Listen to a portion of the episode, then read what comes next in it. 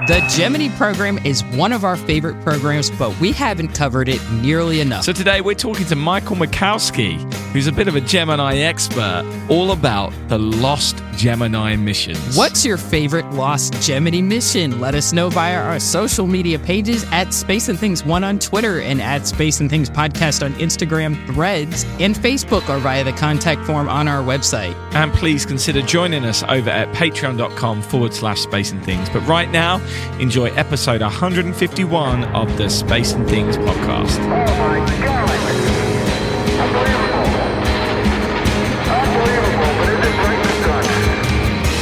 God? You are listening to the Space and Things podcast with Emily Carney and Dave Giles.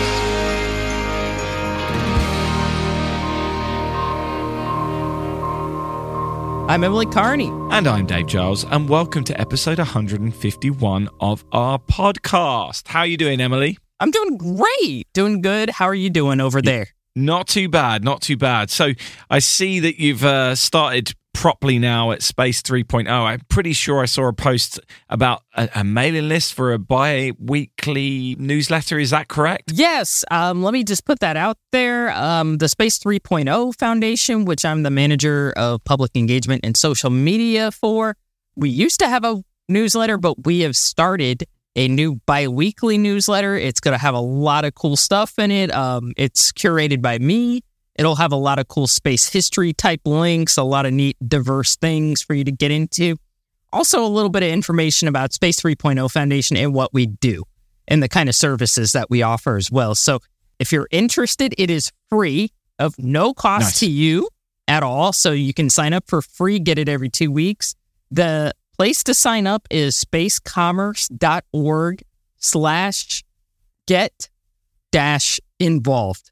That's the URL if you're interested. And I'm sure we'll have it in the show notes as well. So you just go to that website, go to Mission Mail, and you just sign up there. Easy as that. And, and it's free. And I know eh, we all love free stuff, especially me. So yeah. go sign up. Exactly. Free stuff is always good. Yeah.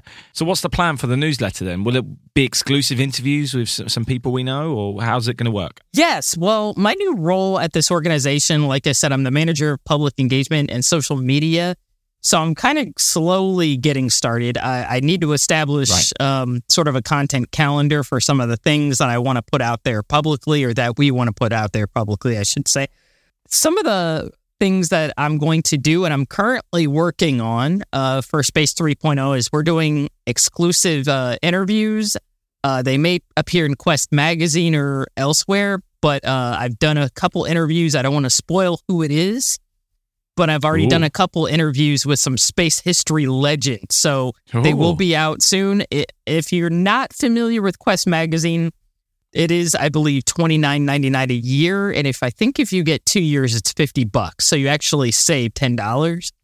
It actually does cost money. However, if you guys love space history, you got to invest in this magazine. It's awesome.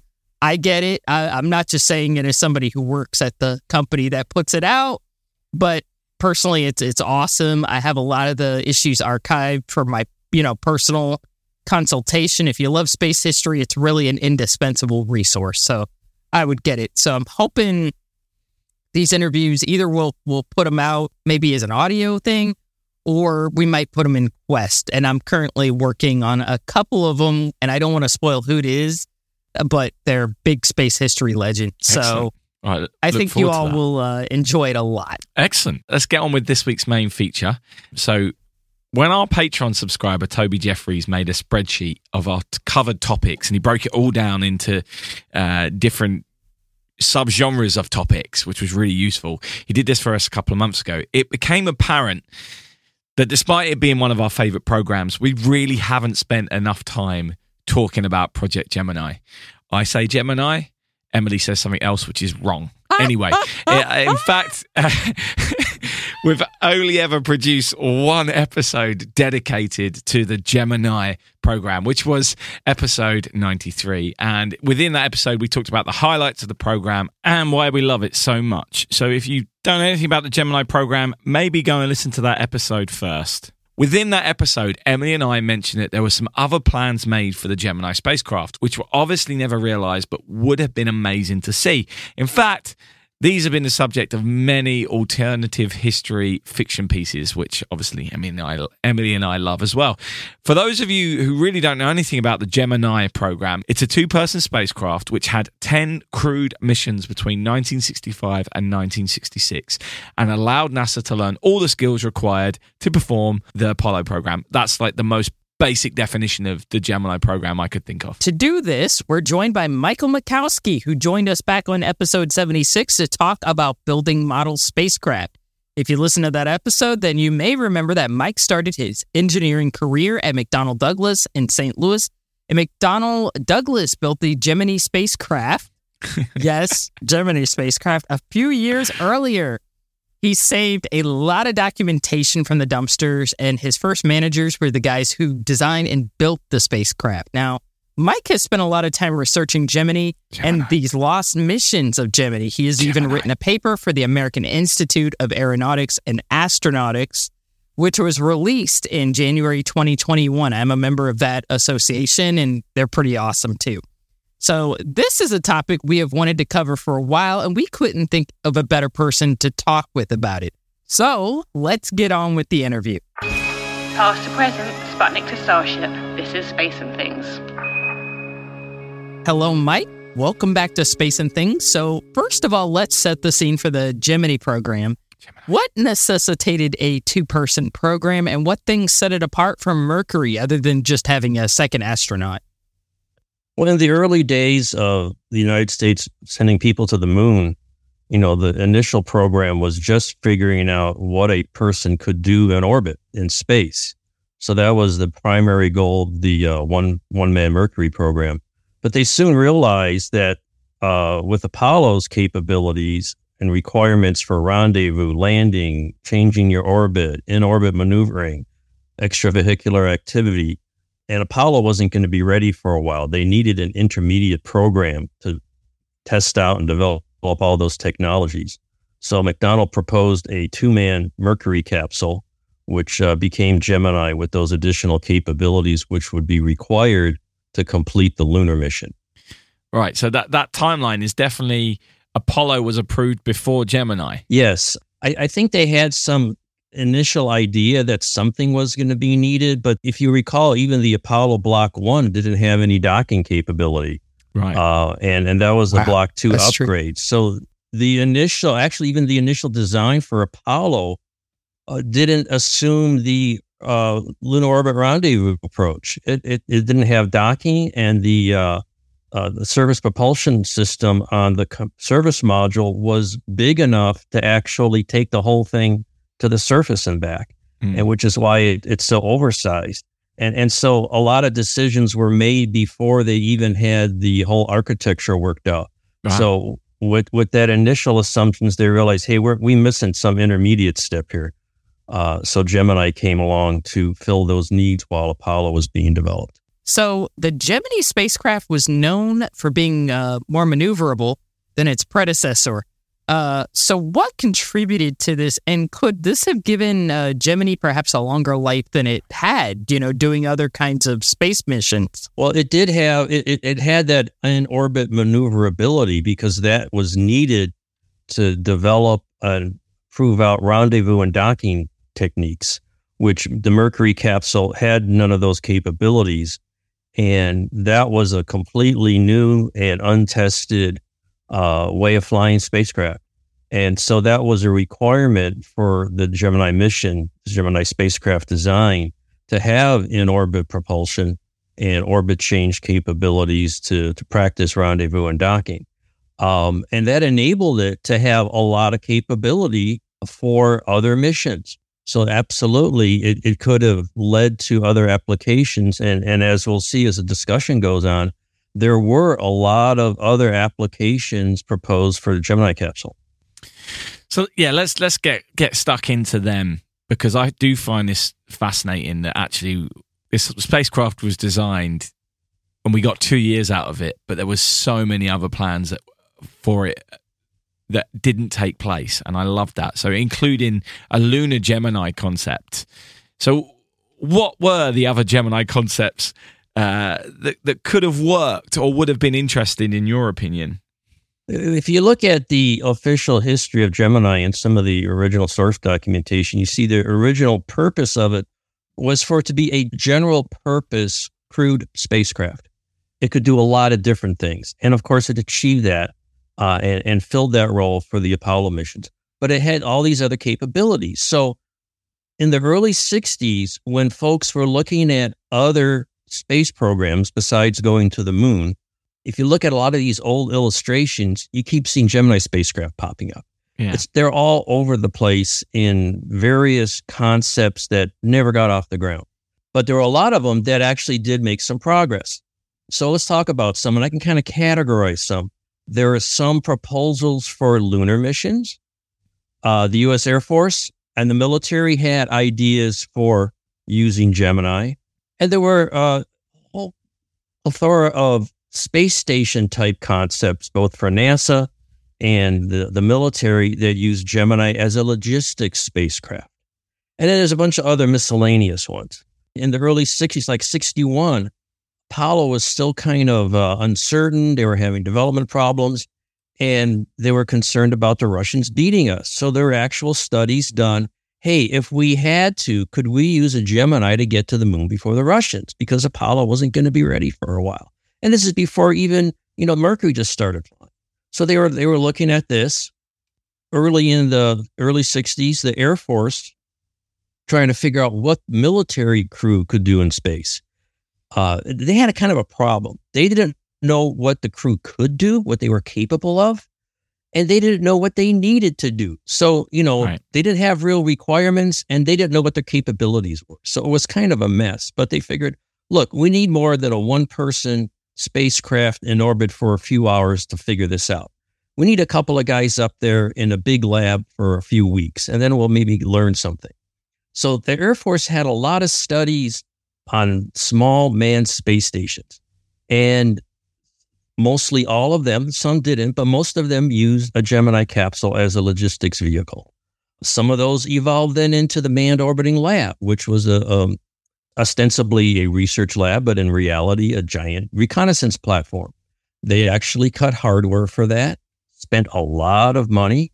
And when unmanned spacecraft, uh, robotic surveillance systems got more capable, and the uh, the MOL program with the crew got ex- more expensive, they decided we'll just go with the with the robotic spy satellites, and that was canceled.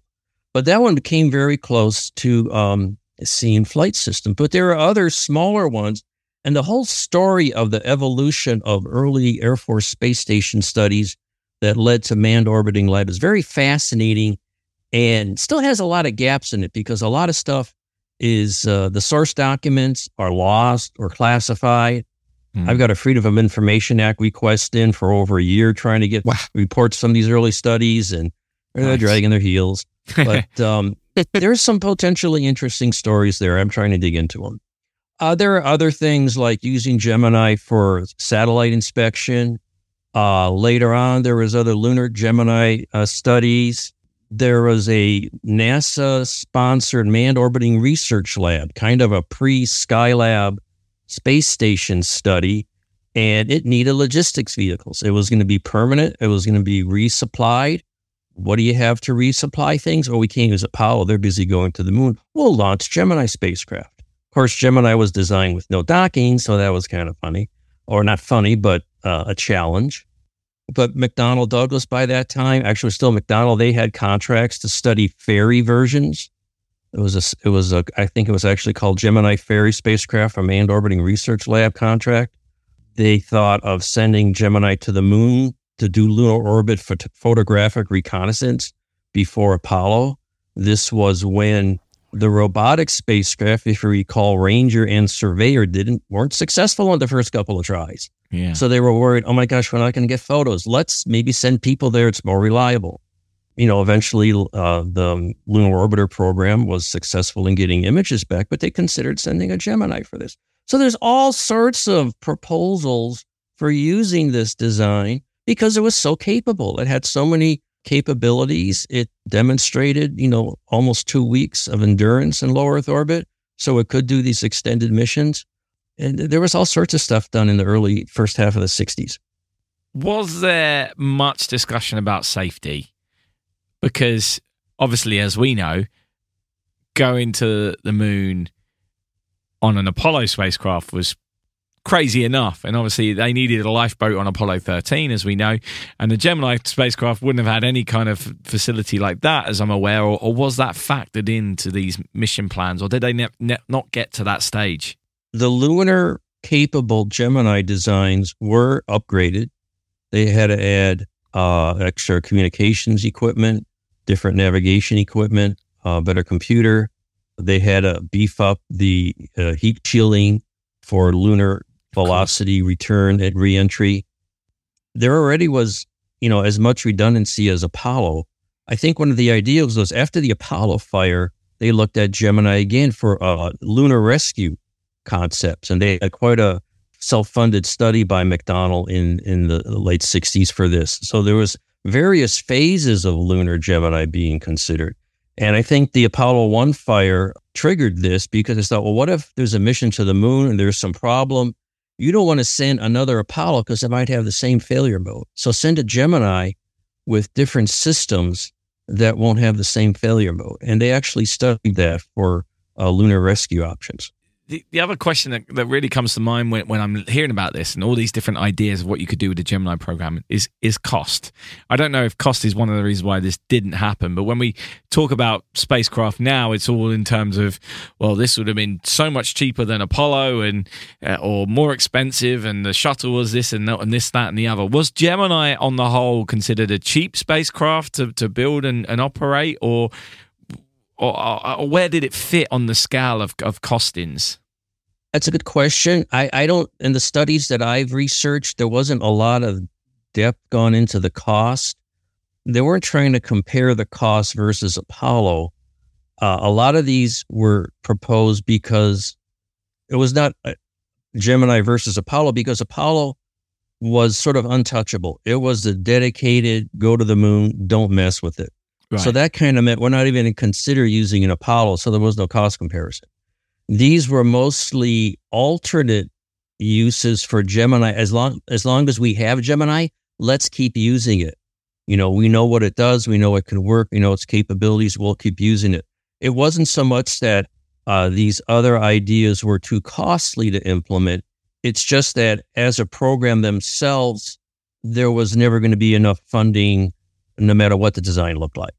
Uh, actually, even some of these early Air Force studies had a had a X twenty Dyna-Soar as the logistics vehicle, Right. uh, and that was compared uh, X twenty Dyna-Soar versus Gemini, and it was just a whole rationale of the program.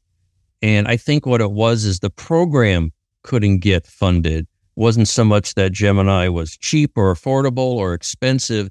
It just as a, having an additional program like um, early space stations, those programs just never got enough traction to get funding.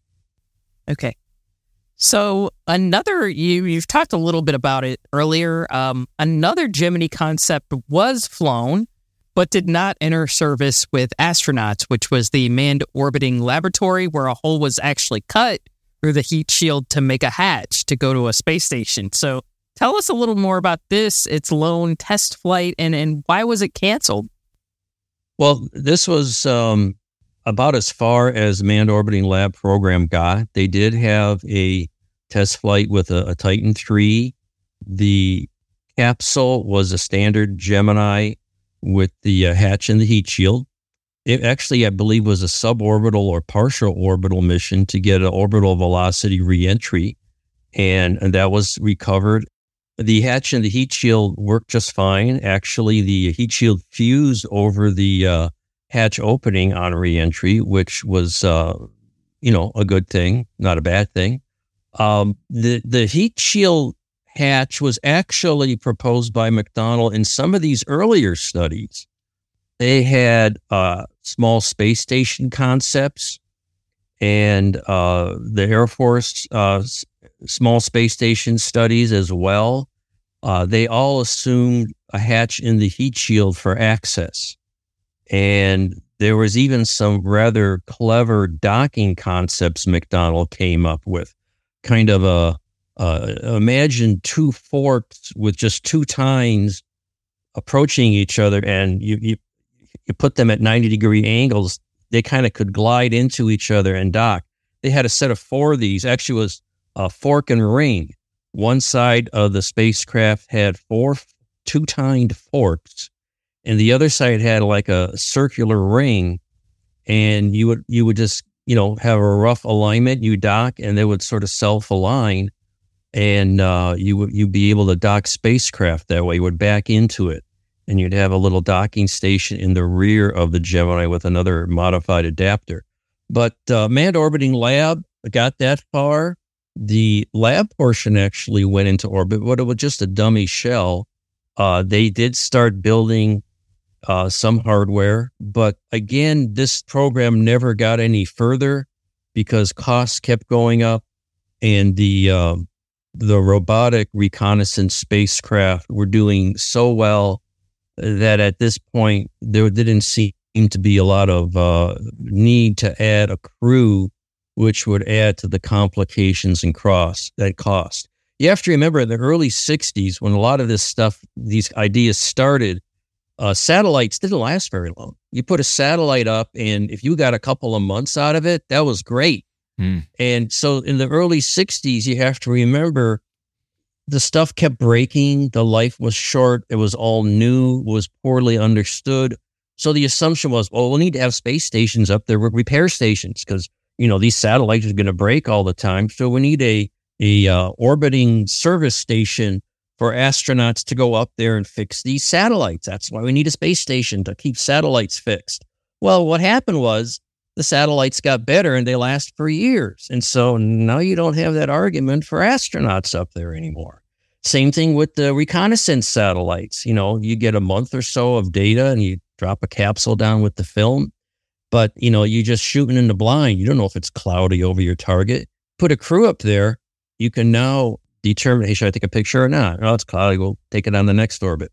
But later, as time went on, they got weather. That's why the military has weather satellites to see if it's clear or cloudy to take pictures. And the the robotic reconnaissance satellites got smarter and more capable. And by the time uh, the manned orbiting lab program was going a few years, it was like, eh, is this really a good idea? I don't know. It's really costing us a lot. And eh, never mind. How much of this stuff got prototyped or or, or made? I, I think I was at the Air and Space Museum in in uh, the one just outside the, the Smithsonian one just outside DC, and they had the winged Gemini, maybe some some, or they had maybe. Am I imagining that? I'm sure they had a pro, maybe a prototype of some wings somewhere in one of the Air and Space museums I've been to, and and in the Dayton, Ohio Air, Air Force Museum, they've got the manned orbiting uh, laboratory test Mm-hmm. uh, Gemini. Is, is there much of this stuff around or not? There, there really wasn't much that got into hardware. These were all a lot of paper studies. Uh, the Wing Gemini is an interesting example. We, we, I started my career as an engineer at McDonnell Douglas in St. Louis. My first managers and engineering bosses were the guys who developed the electrical system for the Mercury and Gemini capsules. So I, I, you know, when I was a young engineer, I was hanging around there and I'm just like, oh my God, these guys are awesome. You know, and to be in the buildings where those were built and tested and the library had all sorts of documentation. But over time, you know, that was old hat and okay, we're done with that. Hey guys, it's Friday. Why don't you spend a half an hour cleaning out your file cabinets? Get rid of some of this paper. We need room for desks and get rid of some of these file cabinets.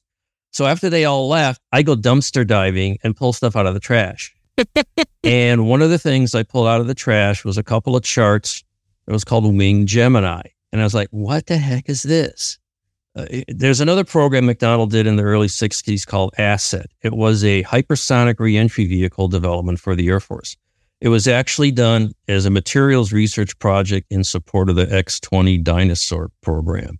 So it had that kind of flat bottom, pointy nose shape, and it was done to uh, develop materials and aerothermodynamics for hypersonic reentry vehicles like the X 20.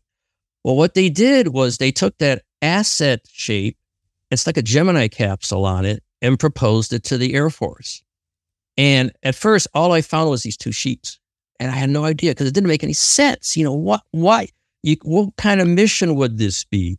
They had a, a reentry nose cap on the nose of the Gemini, so there's no room for a rendezvous radar. So you can't do rendezvous. You're not going to do satellite inspection. There's no docking. You messed up the rear where the hatch would be.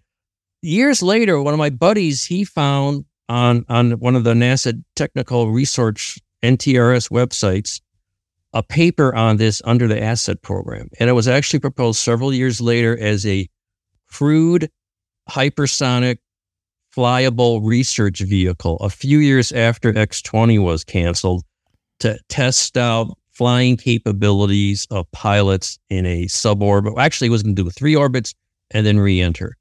So it was just pure aero research, but it never got past paper set. So a lot of this stuff, the whole story is kind of hard to find because I only had a piece of it for years and it took a while to find anything on it. And that's the same with a lot of these other ones, but very little of it actually got past the paper study phase because they proposed this. Uh, sometimes they were funded studies. NASA or the Air Force would give McDonnell, some of the other contractors some funds to do something. A lot of them were internally funded by McDonnell. Hey, we can sell more Gemini capsules. What do you think about this, guys? It's, a sale this week. Buy two, get one free, you know? uh, but there was never enough extra funding to do these side projects. Anything that wasn't involved with getting to the moon before the Russians was like secondary, tertiary. It wasn't going to go anywhere. Yeah, I, I just realized the thing that I saw at uh, the Udvar-Hazy Center was the, the paraglider capsule. Ah, yes. The, the, the, the Rogallo wing recovery uh, concept. Yes. Yes. That, that's what they have there. P- pretty crazy stuff that they've got out there anyway. Was there ever uh, another launch vehicle proposed or designed for the Gemini spacecraft? Because obviously it was stuck on top of uh, the intercon- intercontinental ballistic missile that was Yeah. the Titan. But any anything else ever proposed for it? No, because not not that I've ever seen. The Titan worked great for for the NASA missions. There were some alternate, just like scientific advanced missions for Gemini would go up on a the same Titan. Some of the other ones, like the Manned Orbiting Lab, required a Titan three with the side boosters. Uh, some of the lunar missions assumed a Saturn one type launcher, just because there was extra mass for a lander or a rescue Right. compartment. They actually had to stretch the capsule. If you're going to bring back a crew, you fly two Gemini astronauts and then you have to have room for three Apollo astronauts. So they actually had a stretch capsule. And that, the, the other thing that actually got into hardware, at least a mock up, McDonnell built a full scale mock up of something called Big G or Big Gemini. It was going to be the logistics vehicle for some of these mid 1960s space stations. Ideally, NASA wanted a reusable winged reentry vehicle, which turned into the shuttle, but that was going to take a while to develop. McDonnell said, Hey, we can make a giant version of Gemini and you can use that for your space stations until your shuttle is ready. And they built a full scale mock up of that and did a bunch of, um, you know, human factor studies. You know, how many guys can fit in there? Can they get in and out? You know, how would you land this thing? And even that was going to be landed with the skids, with the giant Rogallo flyable landing gear, landing wing on a on a on a runway instead of dropping twelve guys in the ocean. Did that survive, or did that get mothballed or, or pulled apart? I don't know for a fact, but that's a good question. I assume it got scrapped. I believe it was just a wooden mock up. But there's lots of pictures of it and there's a lot of documentation. You know, they got contracted studies for Big G. So that documentation is floating around. Of course, I've built models of a whole bunch of these, of course. which is why I'm doing the research. But Yeah. it's it turning into a real project. And I, I keep finding more stuff, more bizarre space station studies and other things. I did write a paper on it for a technical conference, and I wanted to try to do some analysis, like answer the question why did none of these get funded? You know, what was really behind that? Sure, it's cool to collect all these stories, but, you know, a, a few got partway, like Manned Orbiting Lab. Why, why didn't any of these things go on? And you have to look at it in context to what else is going on.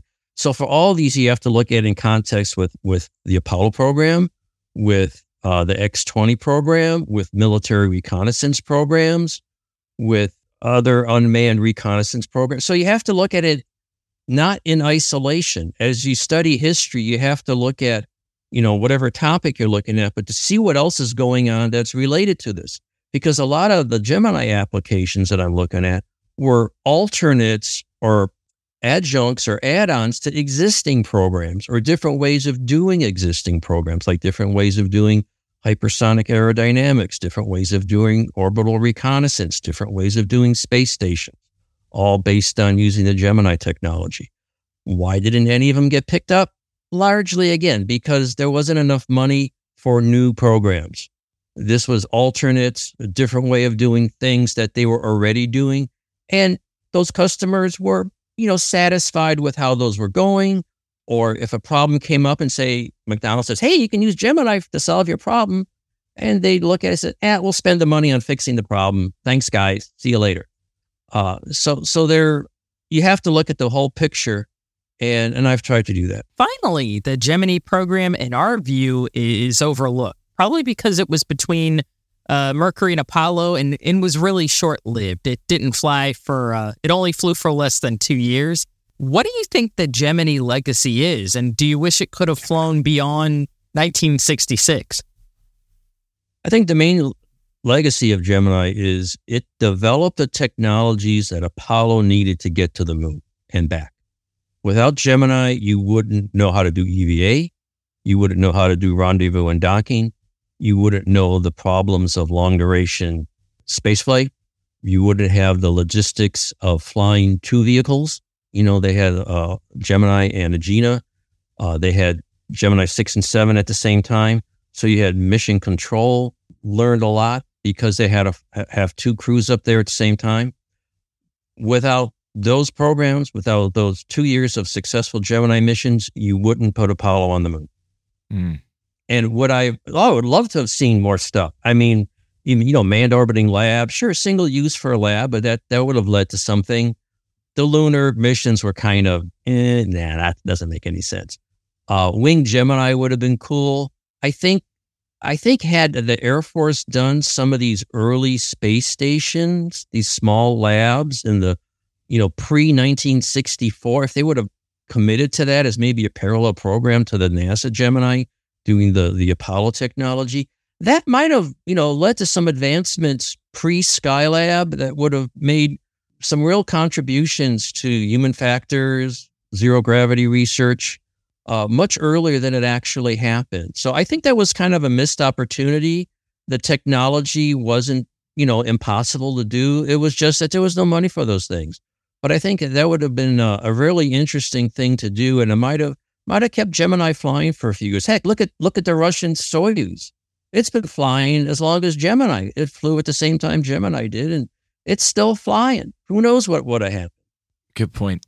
Well, thank you so much for joining Awesome. us uh, to talk about uh, Gemini. I'm glad you say Gemini because uh, Emily keeps getting it wrong. I think I'm pronouncing it somewhere in between Gemini. you know, it's I've, I've seen that controversy. I don't have strong feelings on it. it's one of the most contentious things about about the program, isn't it? How do you pronounce it? Why can't we just get along? That's Uh, that's my. Better things to worry about or argue Yeah. about. That's not Yeah. one of them. I worry about paying my bills. I'm not worried about. Um, I'm not worried about the Gemini pronunciation. Gemini.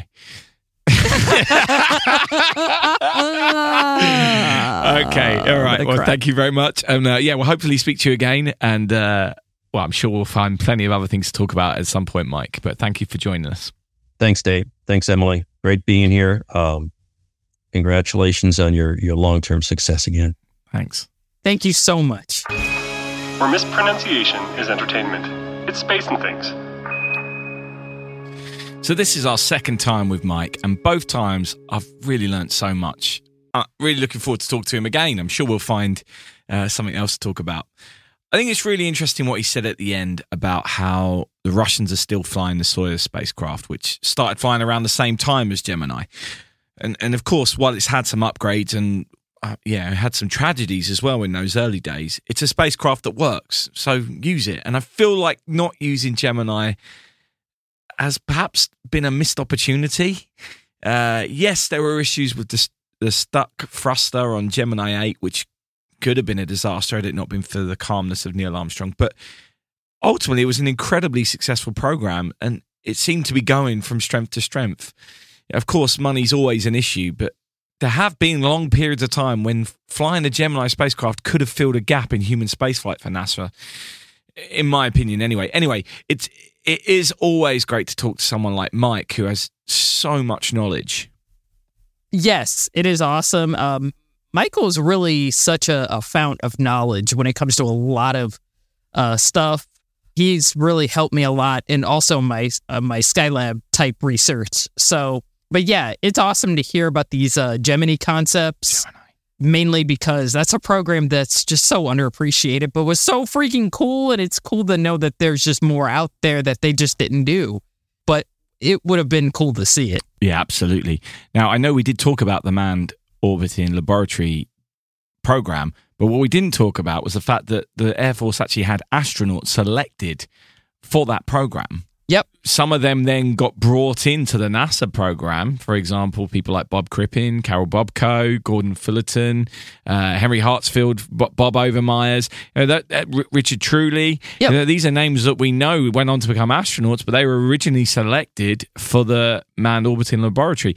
And actually, the first African American to ever to be chosen to be an astronaut was also in that group. Major Robert Lawrence, who unfortunately passed away before that group moved over into NASA once the manned orbiting laboratory was cancelled. So the manned orbiting laboratory, as it was called back then, could have been a massive program if the Air Force had gone ahead with it. Anyway, I also loved the idea of the Wing Gemini, and there are some awesome photos of the mock up, which was made of Big G on Mike's website as well. Uh, Mike's website's amazing. It's really comprehensive and it's got many diagrams and reference notes, which are worth checking out. So, of course, it's in the show notes. Go look at it. It's really cool. And as always, you can hear the full unedited interview with Mike on our Patreon page, which is patreon.com forward slash space and things. To find out what guests are coming up in the future and submit your questions, head over to patreon.com forward slash space and things. So, Emily, what's caught your eye in spaceflight since last week? Uh, I'm probably missing a lot, but I got a uh, an email. It doesn't look embargoed or anything like that, but I got an email from ESA Media Relations yesterday about the re-entry of the Aeolus. I don't know if I'm saying that correctly. Aeolus spacecraft. According to the press release, teams at ESA's Operations Center in Darmstadt, Germany, are busy preparing to attempt a first of its kind assisted reentry. Now, the Aeolus spacecraft uh, was a wind mission. It was launched on August 22nd, 2018, and it's the first satellite. This is, and I'm reading this directly from the press release, uh, to acquire profiles of the Earth's wind on a global scale. It carried an instrument called the ALADIN, which was Europe's most sophisticated Doppler wind LIDAR flown in space. So that really sounds cool. So it's kind of sort of a weather satellite, if you will. A, a neat idea, you know, especially, you know, with monitoring uh, the environment. And ESA does a lot, just like NASA does with an, um, they have a lot of environmental and like weather type missions to basically monitor the Earth's condition.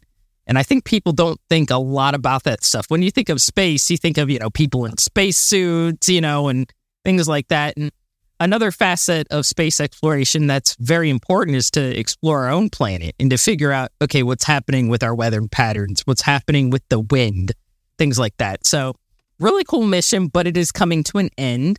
Uh, according to this press release, it's currently orbiting about 320 kilometers above the Earth's surface. Um, it has some remaining fuel, but this fuel is running out. And obviously, as we know, what comes up must come down. so, ESA and industry experts uh, apparently have demonstrated that the spacecraft can be re entered through an assisted approach, which is semi control. And again, according to the press release, this uh, attempt will try to reduce the very small. I, I want to add, you know, when a spacecraft re enters, there's usually like a very one in a 10 billion risk it's going to hurt somebody. I don't want people coming from this podcast thinking they're going to get hit by a satellite. So they basically ESA wants to reduce the risk of damage from any fragments that may survive, you know, the journey and, and reach the ground. You know, they don't want uh Skylab hitting Esperance again, basically. So they've come up with a series of commands, um, which for a period of a week will passivate. That's their words. The pa- the spacecraft, which basically means the spacecraft is going to gradually Passive fate. passivate. P A S S I V A T E. New word for me. That's, that's a word I've yep never heard of that one before, but Brand new word. try I'll try and use it in the next two days. Correct. Yeah, I'm gonna. That one's gonna bust out in my language for a while. There's a, a word. One of my friends dropped a word a few days ago, and I've been using it ever since. Fortuitous. I've used it like 30 times. Steve is Oh, like, that's a great word. Steve is like, I am sick of hearing this damn word, and I'm like, it's a beautiful word, but yeah, it's an AP advanced placement English word. So passivate. So basically, what that means is they're going to sort of slowly or gradually, I should say, deactivate the spacecraft, deactivate its power systems, batteries, and they're going to attempt to direct it and any remaining fragments into the ocean. I'm not sure which sea it is. I'm sure time will tell what that is. It's sort of like a test almost to see, you know, okay, how can we best re enter a spacecraft so we know we're going to get it into a safe spot where it's not going to hurt anybody or possibly pose a risk to anybody because there have been a few times in space history where spacecraft or satellites have deorbited and have hit not people, thank God, but um have hit the ground and you know you could actually recover parts of it. And I, I think the probably the most tragic example of this would be Columbia. Um, unfortunately, yeah, when of course. When that came down. But um, also Skylab, which you know had nobody on it, but it did hit parts of Australia pretty infamously. And um, there have been a few other, like I, I think Russia had a Cosmos uh, spacecraft that came out in the 70s, and the problem with that one was it had nuclear fuel. Oh wow. Yeah, and it, I think this came down over Canada, and it didn't hit anybody, but it actually you could recover parts from it. I mean, it was that intact. So, um, anyway, this is sort of a, a means to uh, you know mitigate or find out how to mitigate that kind of thing happening. I think that's a really fascinating area of spaceflight to be studied. Uh, basically, how to bring spacecraft back down safely. You know, I- obviously, as space gets more populated, you know, debris is something we think about, and we think about, you know, what's going to happen when this thing comes back down. You know, I know that NASA is doing studies about, obviously, about bringing the ISS back down eventually, which is an enormous object. I mean, that's going to be, ep- when that thing comes back, it's going to be epic. I don't know where it's going to come down, but I'd like to come, I'd like to go see it whenever that happens. Hopefully, I'll Yeah. be pretty old. But got they've got to do it in bits, haven't they? they, Yeah. they have got to break it down a bit. I, you, you'd, you'd assume that, that maybe that's part of the end of life of that station is they release some of the modules Yeah. that, that were added later at later dates first. maybe they separate the Russian and the American module, or may, if there's a way to do that, maybe they'll separate, you know, some of the individual modules from different countries, you know, who knows, without people obviously aboard the spacecraft or very limited amounts of people aboard the spacecraft. I don't know. That's going to be nuts, but I'm sure NASA and their partners are are working on okay, how are we going to do this at end of you know at the very end of life. So yeah, to me Yeah, that's fascinating. I love I love reading about that that kind of stuff, and I'm excited to see what will happen from this study, and I, I hope to keep following it. So, so what about you, Dave? What have you been looking at this week? The thing that, story reminded me of, it's not really the thing I've been looking at, but it certainly reminded me of, and it's a nice link to. Have you seen this thing that happened in Australia? Yeah, the thing that washed up on the beach. The it looks like a like a tank or a cylindrical a, a thing. Yeah, I have seen it. It's a part of a rocket. Yeah, Yeah, it's a it's a little bit unsure exactly what it is, but uh, people are trying to figure out uh, what it might be, which is pretty cool. Something's basically something's washed up on the on the beach in Australia, which has a history of of getting hit and things washed up on the on its shores. Yeah. So uh, maybe it's just a good. Maybe it's got a big bullseye on from space. yeah. people like aiming for for Australia.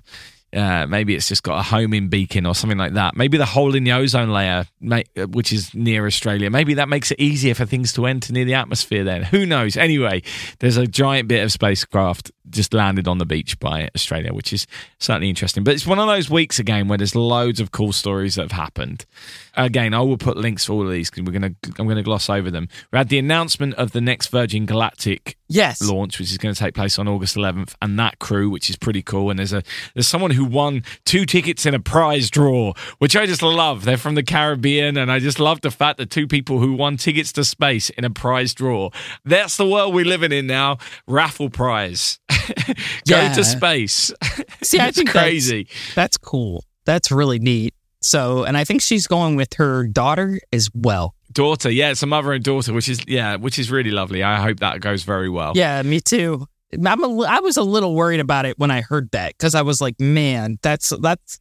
I don't know if I would want like I love my niece, but I don't know if I'd want to go to space with her because I'm very like I'd be like just stay on the ground because I love you, you know, and I, I I don't want you to get hurt. But yeah, that's really cool, and I I believe if I'm not mistaken, that'll be the first mother and daughter, the first parent child in space. If I'm not mistaken, Together at the same time. Didn't that happen on a on a Blue Origin? It may have. Okay. It may have happened already, but still, that's really. There was definitely family members. yeah, that's. different generation. I may have been may have been nephew, but I'm Yeah. pretty sure it was father and son. That But is really crazy, though. That's really crazy that that's happening now. absolutely. Uh, and of course, there's plenty to be discussed in that in terms of safety and, and are Yeah. we ready for these kind of things and are we setting ourselves up for for failure and and this kind of are we ready for for for something going wrong on these kind of missions? Yeah. and that's a whole other conversation to be had at, at certain a certain time. But Yeah. still, it's it, when these things get announced, it's still to me, it's still a fair amount of novelty. And I said, the fact that it's a prize draw winner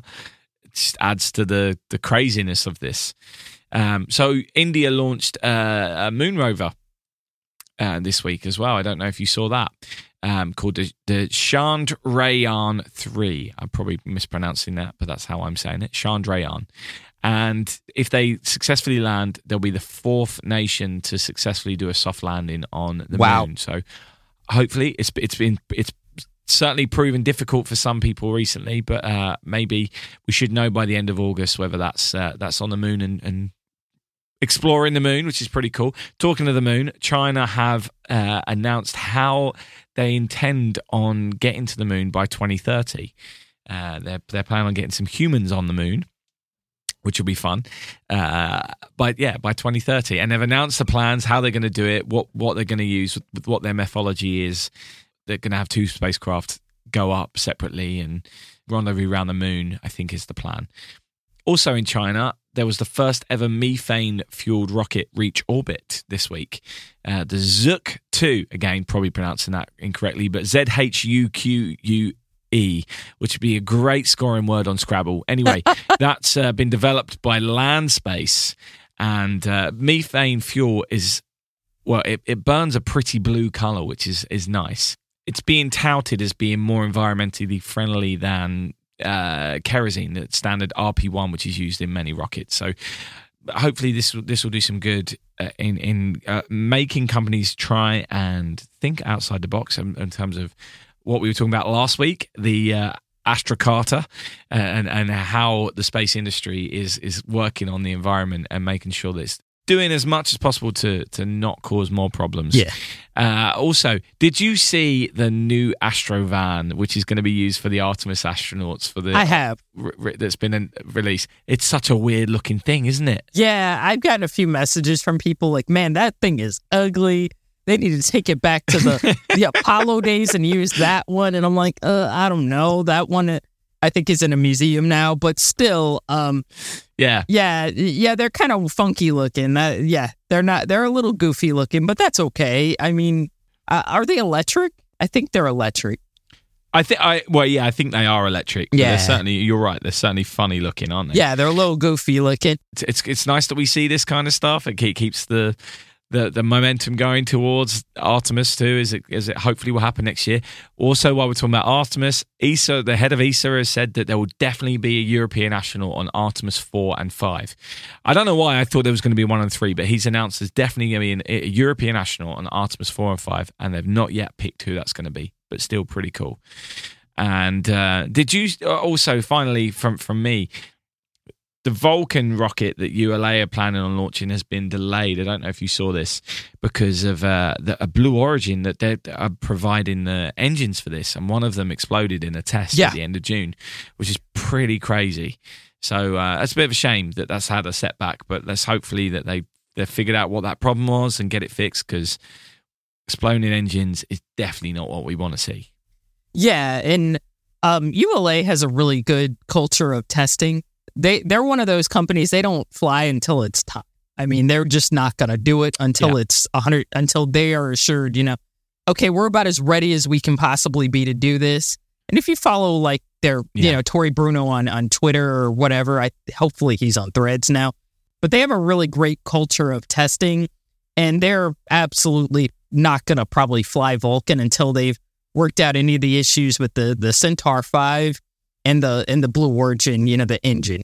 So and and hey, more power to them. You know, I I personally would rather see it fly when it's 100% ready versus, you know, I understand the Starship thing was a test, but that was not ready to fly.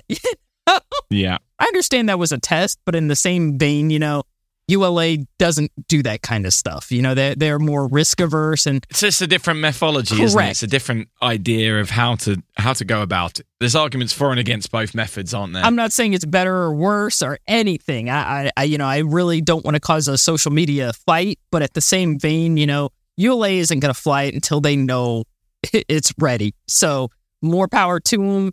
And uh, I personally plan on being at the first Vulcan Centaur launch because a, a Celestis payload is on it. So I plan on being there. nice. And whenever it's ready, I'll be there. So as always, there will be links in the show notes to everything we've just spoken about.